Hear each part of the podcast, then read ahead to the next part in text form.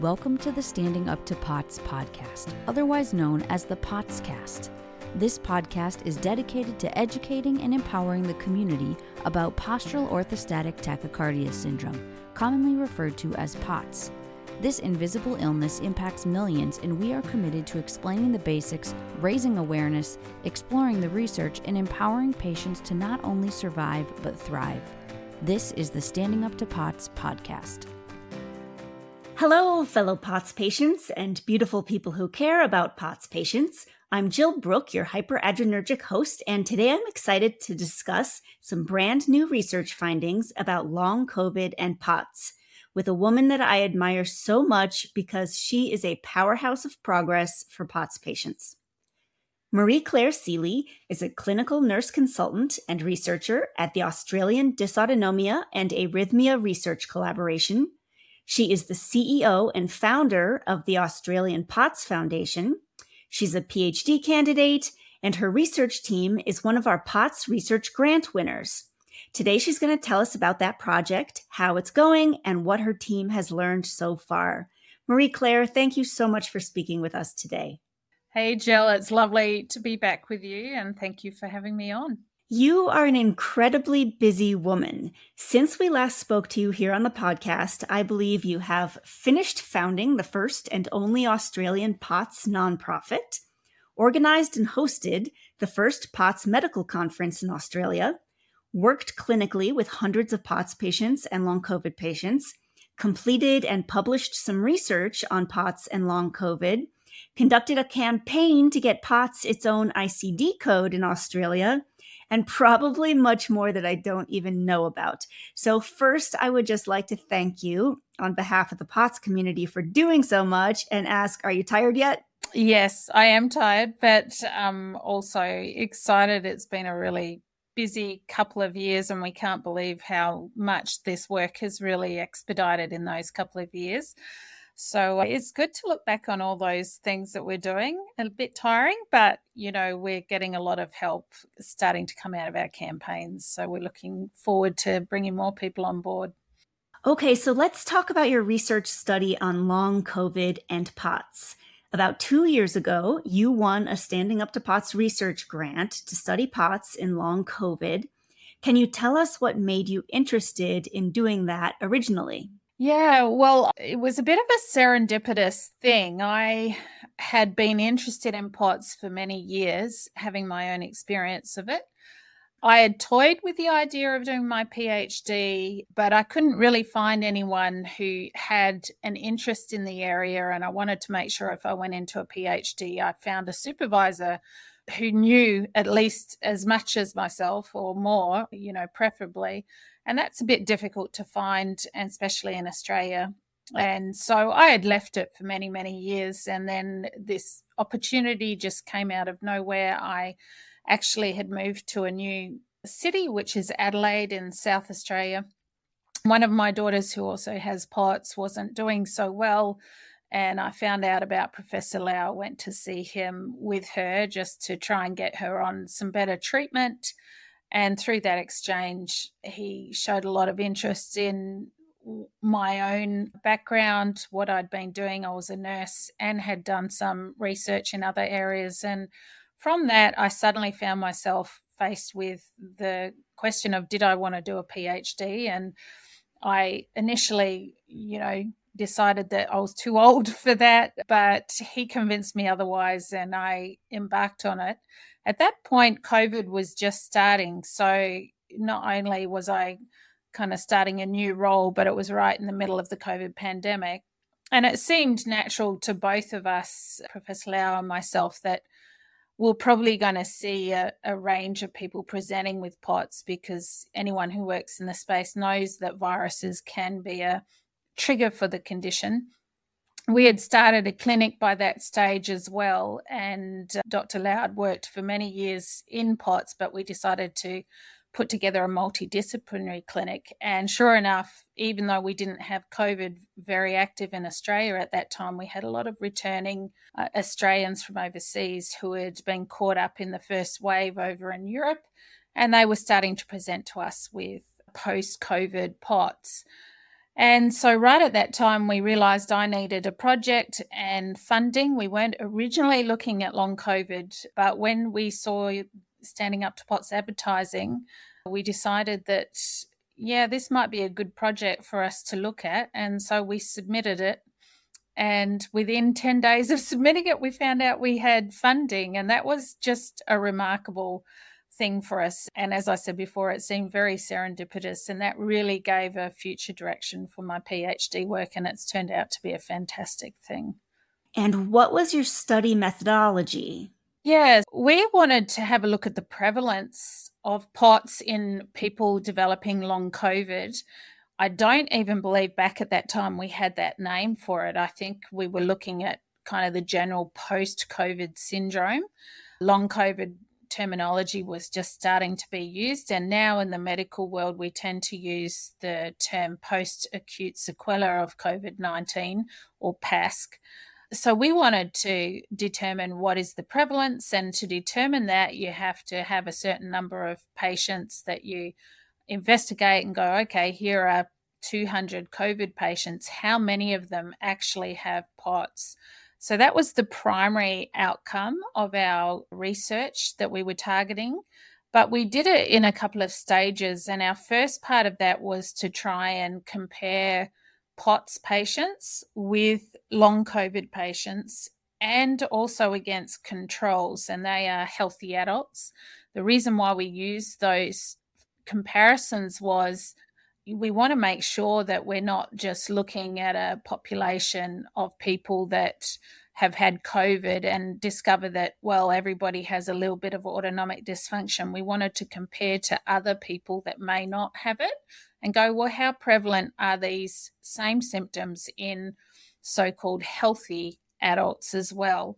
Because even amongst healthy population there may be similar symptoms that are lower level and so we need to know what is normal in the normal population. So the first part of our study was to compare that in a smaller group about 33 in each of those cohorts and to go okay are there differences between the pots the long covid and the healthy adults and we deliberately actually recruited our POTS patients quite quickly because COVID wasn't a thing in South Australia. We managed to keep it out for quite a long time. So we didn't have large scale COVID infections here, really. And, you know, until about a year after most other people in the world that enabled us to look at POTS patients who had developed their POTS very differently from things other than COVID. And that was, we are very fortunate that we're in that position. So those waters weren't muddied at all. Whereas obviously our long COVID patients had had COVID. Some of our controls did end up having COVID before we tested them. And that was beneficial actually, because then we could say, well, these people had COVID and we made sure that we didn't test them until at least three months after their COVID, and then we could see whether they had developed similar symptoms to some of our other long COVID patients. Great. Okay. And so, what were the results that you found? Yeah, so the first part of that study is complete, and that's the bit where we compared the POTS patients with the long COVID patients with the controls. And so we did some pretty thorough testing. We had a wonderful group of people volunteer for that. And some of the long COVID patients even traveled a long way from interstate to come. And we would assess them in our clinic, and we did a whole stream of assessments that included using this special equipment to look at their hemodynamic profile. So that's looking at their blood pressure from beat to beat and their heart rate from beat to beat and seeing what happens when we put them through a range of exercises and how their body responds to that. And we also looked at their sweat function, we looked at their cognitive function. We asked them a whole stream of questions through surveys, which looked at their quality of life, their disability, the symptoms that they were getting, they also underwent some blood tests and some urine tests. We're collaborating with a great group in America to look at some of the profile of those. But the first part of the study, where we looked at their autonomic function and particularly at whether they had POTS, is complete. And so we found, I guess, what we would have expected to find really In total, we've tested around about 100 long COVID patients. But even in that first part of the study where we just looked at 33, there was a really high percentage of POTS. And in that first study part, there was about 81% of those with long COVID met the international criteria for POTS. They looked very similar to our POTS patients. So they had the same symptom profile. And that's pretty important because I think, you know, in our world of POTS, anyone who's listening to this podcast is probably pretty familiar with the condition. We know that it presents with a lot of symptoms, and those symptoms are quite broad ranging and they include things like brain fog and fatigue and gastrointestinal problems and bladder problems. But a lot of people outside of the POTS world don't know that. Even if they've heard of POTS, a lot of doctors would go, oh, yeah, that's that fainting condition.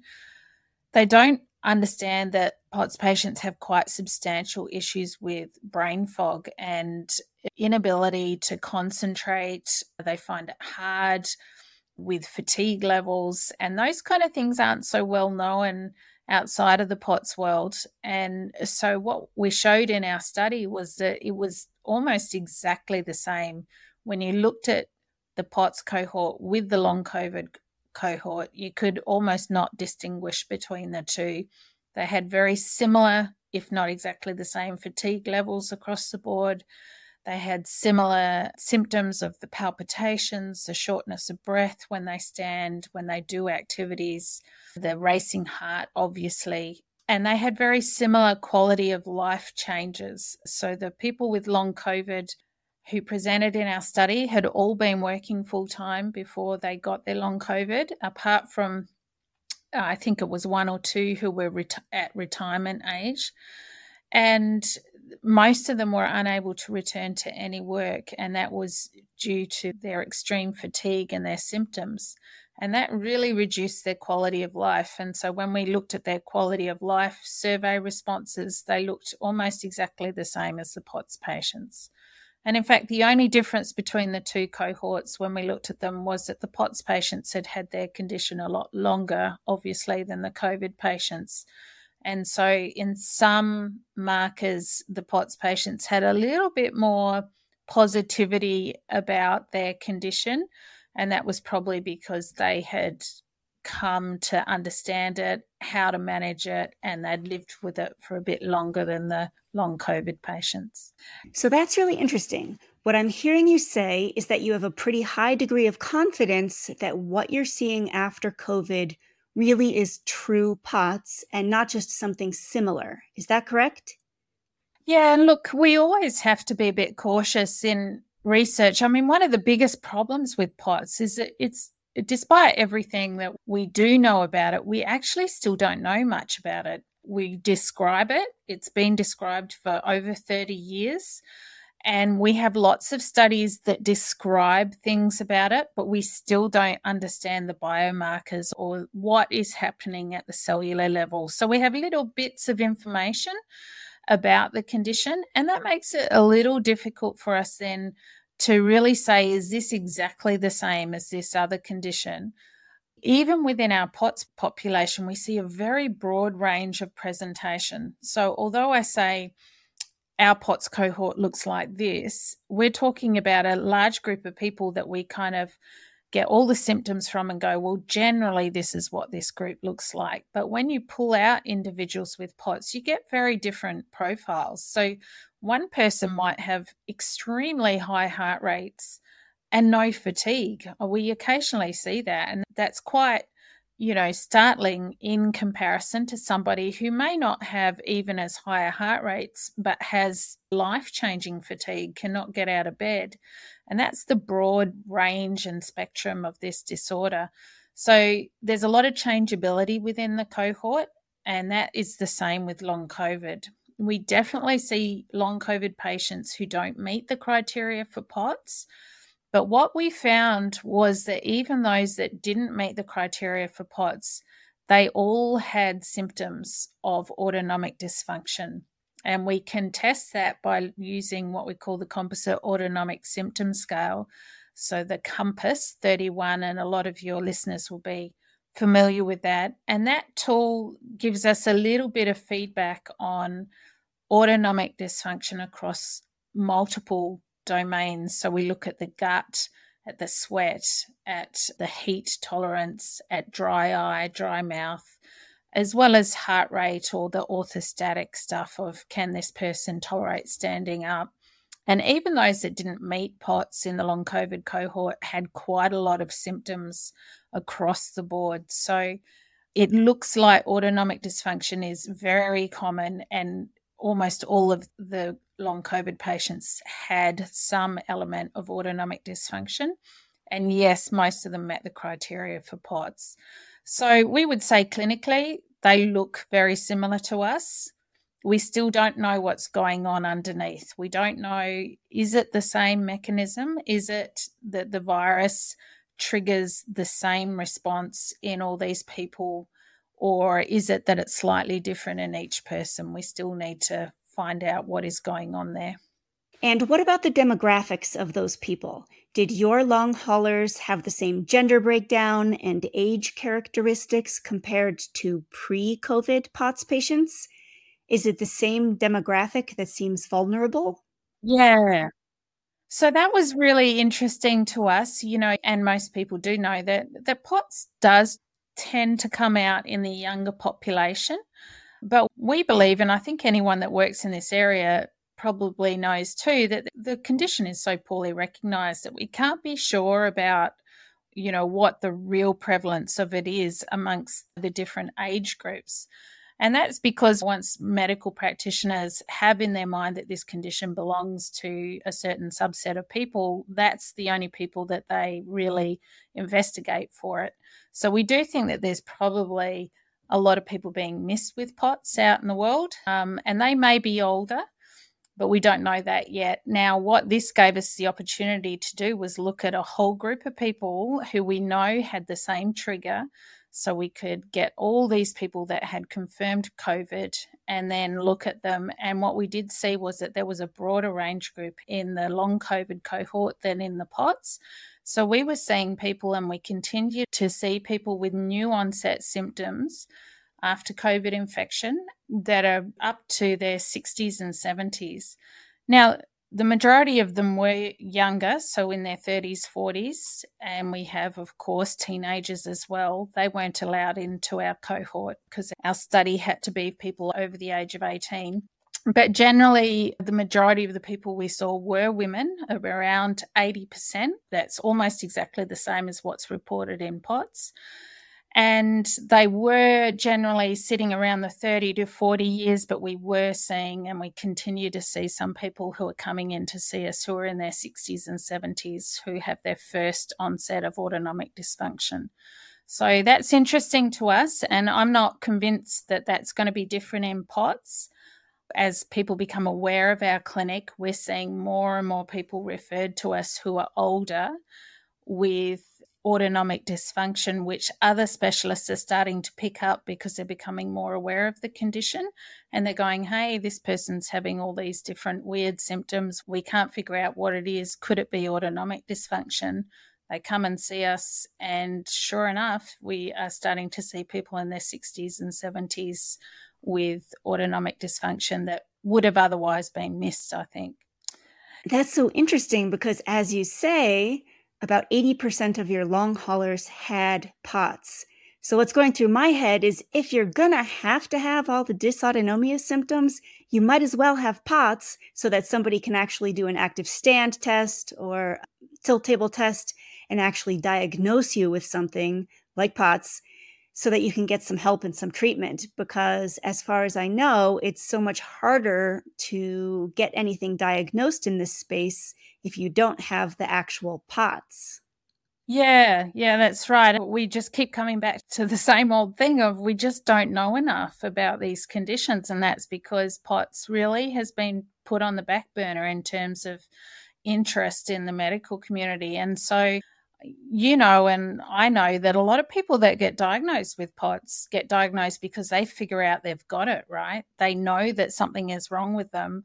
The medical practitioners are telling them there's nothing there because standard tests don't pick it up. and they go pursuing and doing their own research and that's the beauty of the internet age is that people actually become empowered to do that they find out what they've got then they seek out the specialist to diagnose them so you can imagine then that gives us what we call a referral bias so that means that these people have to have certain qualities to get diagnosed one they have to have some level of socioeconomic standing to be able to have the education background and the access to be able to explore and find out what their condition might be. And then they have to have the means to seek out the specialist to diagnose them. And so that means that we're probably going to see a certain type of person diagnosed when that is the way that they have to go about it. And that means that we may be missing a whole bunch of people that get POTS who don't have that ability to do that. And they might be people from different walks of life, different diversities. So we still don't have a clear picture of really what the prevalence is of this condition across the different ethnicities, races, socioeconomic standing. At the moment, we have a really what we would call skewed diagnosis rate, and we need a lot more work done in this space to really understand who exactly does get this condition. Right. It's so sad to think of those people who are getting ignored. Now, one last question before we move on. I am wondering if your cohort of post COVID patients had the common POTS comorbidities like mast cell activation syndrome or hypermobility symptoms. And I know that wasn't a focus of your study, but did you happen to notice those things?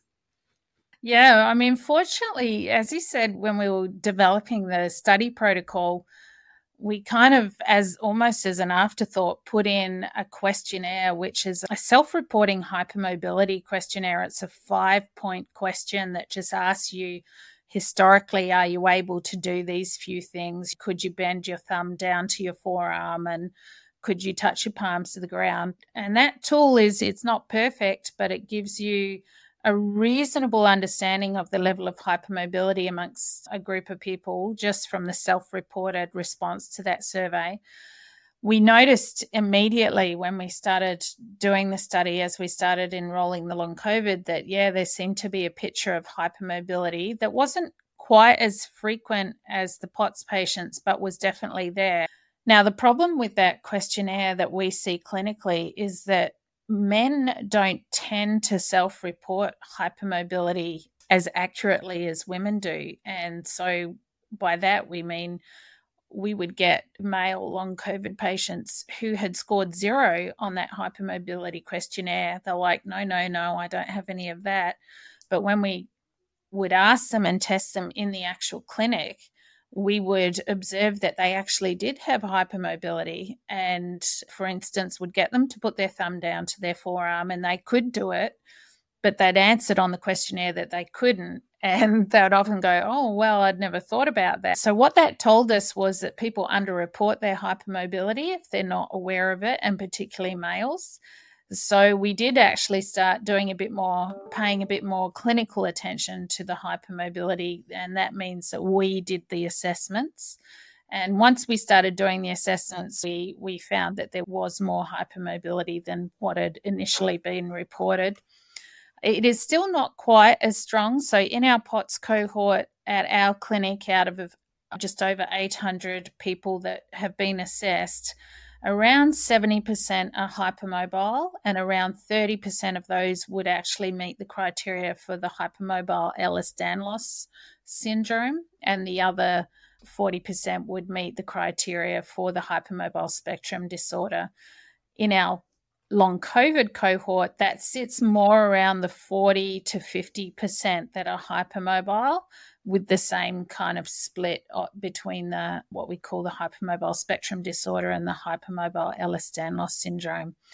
So that is still a high level. It's more than what we saw in the controls. So in our control group, hypermobility was around about the 10% mark, and that's probably where it sits in the general population, although we don't have really clear data on that yet. We think hypermobility in the general population could range anywhere between 10 and kind of 30 or 40%.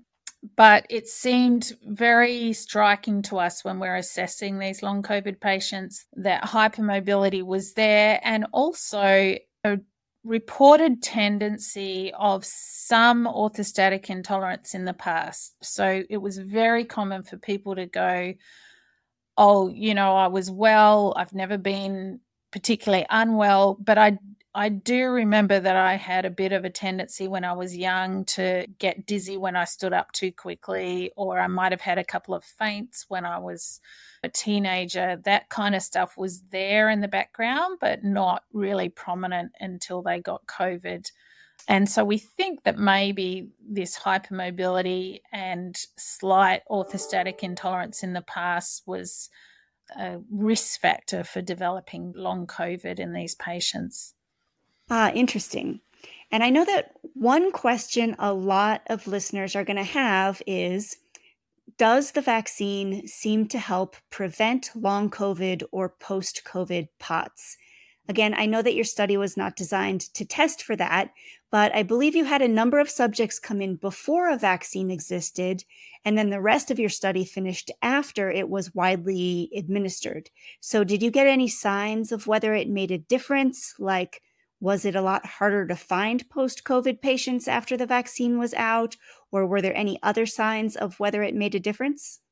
Yeah, look, all we can talk about is association, right? So in our study, we can look at what people had and kind of come to some conclusion about associations. We can't say definitely that something is causation. So I just want to make that clear. But for sure, what we can say is that we saw a lot of people who were fully vaccinated. And in Australia, that meant that they had had at least two vaccines plus a booster. So they would have had in total three vaccines against COVID who still got the infection. And we all know that the vaccines don't stop necessarily infection, but what they do is reduce the mortality, so that is death rate after getting COVID, and they also reduce the severity of illness in people but they don't necessarily stop people from actually getting the infection. So we saw a lot of people who were fully vaccinated who got the infection. The majority of the people that we saw had very mild COVID infections. So at most, they might have ended up in bed for a couple of days with aching, flu type symptoms. We only had uh, one that was admitted to hospital and they didn't require any oxygenation. That was in the first part of that study. We've probably had one or two since then that had some kind of an admission. But, you know, well over 90% of our patients had very mild acute COVID infection and still developed long COVID. And our findings are very similar to those in most of the international studies that have been done around long COVID and particularly long COVID and autonomic dysfunction, or all of the studies have essentially found that there does not seem to be a protective factor in terms of severity of illness with getting long COVID. So, even those with very mild illness can develop long COVID, and even those who are vaccinated do. And a lot more work needs to be done in that space what that result and what these associations tend to suggest is what we all kind of suspect anyway, and that is that this is not the virus per se causing ongoing injury to the body, but it is the virus triggering an immune reaction in the body that causes damage. And, you know, that makes sense, right? Because it's been talked about for a long time, and we have lots of other evidence that POTS may well indeed be an autoimmune condition. And therefore, it would make sense that when a person who gets a virus, if they've got an autoimmune condition, what happens is that their body actually is super vigilant and becomes overreactive to that virus in order to protect the body. It goes a little bit overboard and it damages the body itself. So it's your immune defense damaging the host and in that process causes a bit of damage to the autonomic nervous system, which results in all these symptoms. And we think that's exactly what's happening with the COVID virus. It triggers an immune response of some type that causes autonomic dysfunction. Right. So that's a bummer. It sounds like it doesn't take that much to potentially get that whole immune response going. So, based on your findings, what do you consider the main conclusion of your study so far? I know you still have a couple parts of it left to do, so more information is still coming out, but what can you conclude so far? Yeah, so definitely what we can say in the 100 that we've tested that POTS is really common in long COVID, that it, long COVID is indistinguishable from POTS in terms of symptom profile. And so I have to be clear on that. We don't have biomarkers, so we can't tell the underlying mechanism. But in terms of all the symptoms that these patients present with, it looks pretty much exactly like what we see every day in clinic. And that is a whole group of people coming in with a trigger that results in broad spread of symptoms and particularly autonomic dysfunction that predominantly affects their ability to control their blood pressure and their heart rate and has a lot of effect on the gastrointestinal tract as well. So we see that same gastrointestinal dysfunction in these patients. We also see, you alluded to this before, Jill, the mast cell type things. That's pretty difficult for us to determine in Australia. We don't have the same tests available to us to actually determine mast cell activation syndrome. We really only have the tryptase test here that we can use. But in terms of symptoms, we see new onset allergies, food intolerances, flushing to the face, skin allergies, new onset asthma type symptoms. So, all that same stuff that we see in our POTS patients, we see in the long COVID patients. So, our conclusion is that essentially we believe that, that long COVID bears a very high resemblance to POTS and that this could be the same condition. Great. So, how are your post COVID POTS patients doing now? Have you been treating them like any other POTS patients? Are they improving? Yeah. So, uh, you know, initially when we did this study, we just enrolled people as a study. And so it wasn't us treating them in the clinic. What we found very, very rapidly was that basically they didn't have access to kind of any other help in Australia. There are only a few specialists who really specialize in treating POTS in Australia. So we would be diagnosing them in terms of they would understand through the study testing that they had developed a POTS type presentation and we'd explain what POTS was. We gave them information on it and then we'd send them away. And three months later, they'd be contacting us and saying, My GP hasn't been able to find anybody to treat me. Can you help me? So, in the end, what we offered for our study patients was to have a consultation after their study if they did meet the criteria for POTS. And so we have actually managed now to follow quite a few of these patients in our clinic. And I would say it's very light POTS. You get these people that come, we have a whole range of medications that we can use. We first use lifestyle advice and we get them to water and salt load and use compression and avoid triggers and all that stuff. And, you know, that initial change in habits can really help them. And we see some patients improve well just on those lifestyle measures.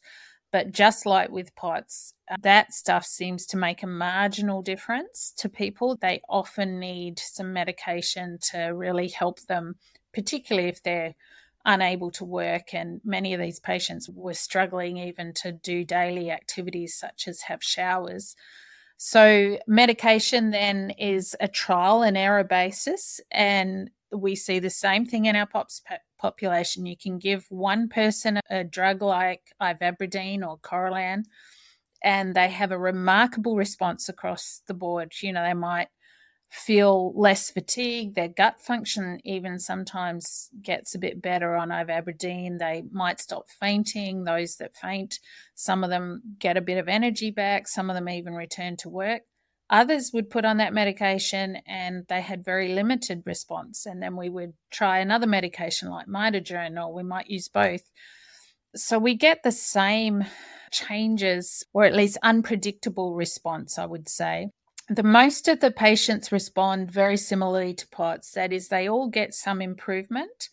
I think that improvement comes from understanding their condition And if you don't know what you've got and you're just completely debilitated by fatigue, exhaustion, you feel like you're going to die every time you stand up because your heart is racing, it's palpating. You know, those kind of symptoms can really debilitate people if they're not empowered to understand what they are. Once you explain how the autonomic nervous system works, why they're feeling what they're feeling, that this is fight and flight hormones racing through their bodies, that it's okay in terms of their heart's not going to suddenly stop. If you alleviate those fears, then they have a lot more ability to manage those day to day symptoms. Plus, you give them all the lifestyle changes. A lot of people don't understand why they can't stand in a hot shower and wash their hair and why they end up sitting on the floor. And so, if you really explain all that, they can make adjustments to their lifestyle routines to accommodate that. So, even that stuff improves them.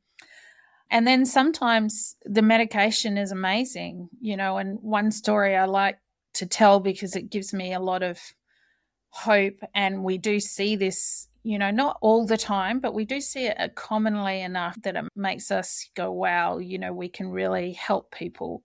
We had a young doctor come in not long before Christmas. He was a ENT or a ear, nose, and throat surgeon, and he had developed long COVID, previously well fit, all the rest of it. And he got to the point where he tried to return to work and he couldn't undertake surgeries because he's standing in a theatre standing still with POTS. He didn't know he had POTS at that point, but he was exhausted. He couldn't think properly. He felt that he wasn't safe to do surgery. His superiors felt he wasn't safe to do surgeries. And eventually he ended up having to step down from his work.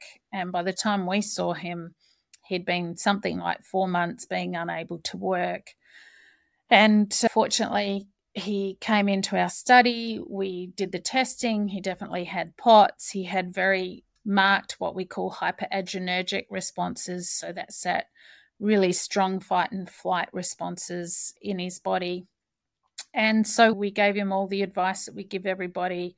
And it was literally the Friday before Christmas. So we kind of saw him last thing in the year we gave him all the advice. We actually started him immediately on ivabradine because we felt that his heart rate needed to be moderated down a bit. And we came back after Christmas in January and he came back to see us and he was remarkably changed. He still had POTS, he still uh, was needing to manage that, but he returned to work in the first week of February and he's been able to go back to full time work.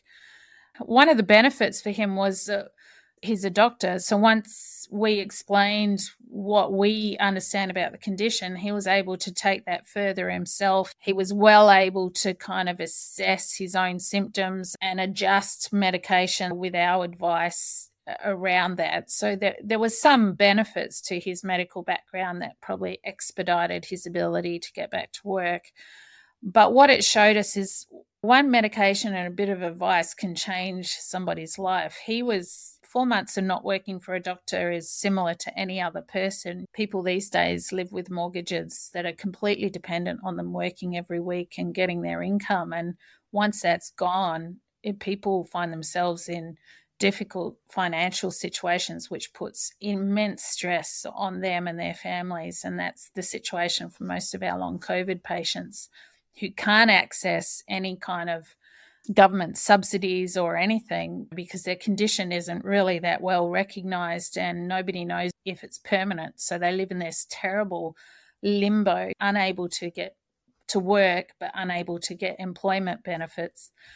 So, suffice to say, those kind of stories, and we do see them, you know, not everybody, but we see people improve pretty regularly. That really gives us hope and also drives us to really advocate that we got to stop telling long COVID patients that there's no treatment for this. We don't believe that's true. There are a lot of people that can have some level of treatment of their autonomic symptoms that will improve their life and their capacity to return to work. Well, I'd love to get into that. In the United States right now, the response to long COVID seems very mixed. We have some wonderful experts studying it, and I think a few hospitals have created programs dedicated to studying and treating long COVID. But then there are some other, sometimes prominent physicians and researchers who are still saying that they do not believe that long COVID is a real thing. And so you have been presenting your findings in articles, posters, conferences. And I'm just wondering what kind of response do you get from the health authorities? Yeah, look, so my other hat is the Australian POTS Foundation. And as part of the foundation, we felt that we needed to advocate on behalf of long COVID patients as well as POTS patients because the majority of them, as far as we could see, you know, fell under that umbrella of autonomic dysfunction. And so we collected some information actually. We put out a survey that anyone with long COVID could respond to. And in that survey, we asked them about their experiences of seeking help for their condition around Australia.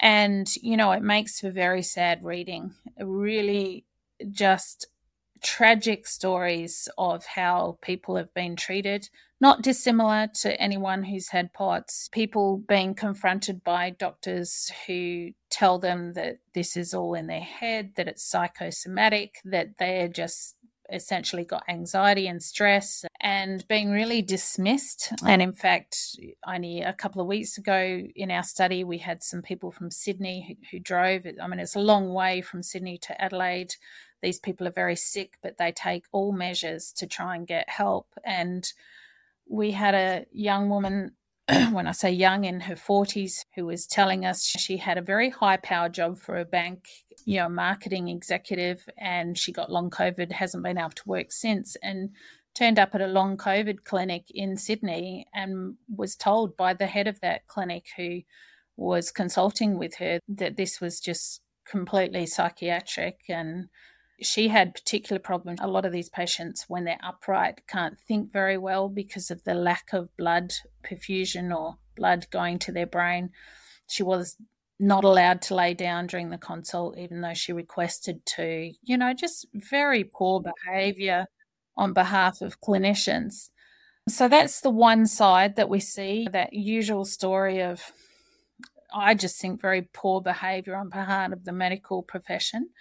However, Australia has just had a parliamentary inquiry into long COVID.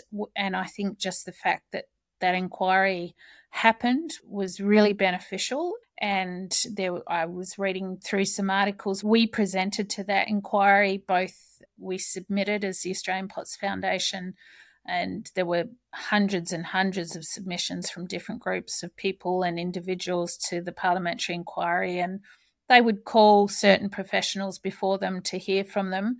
And Professor Lau got to speak in front of them about the prevalence of autonomic dysfunction.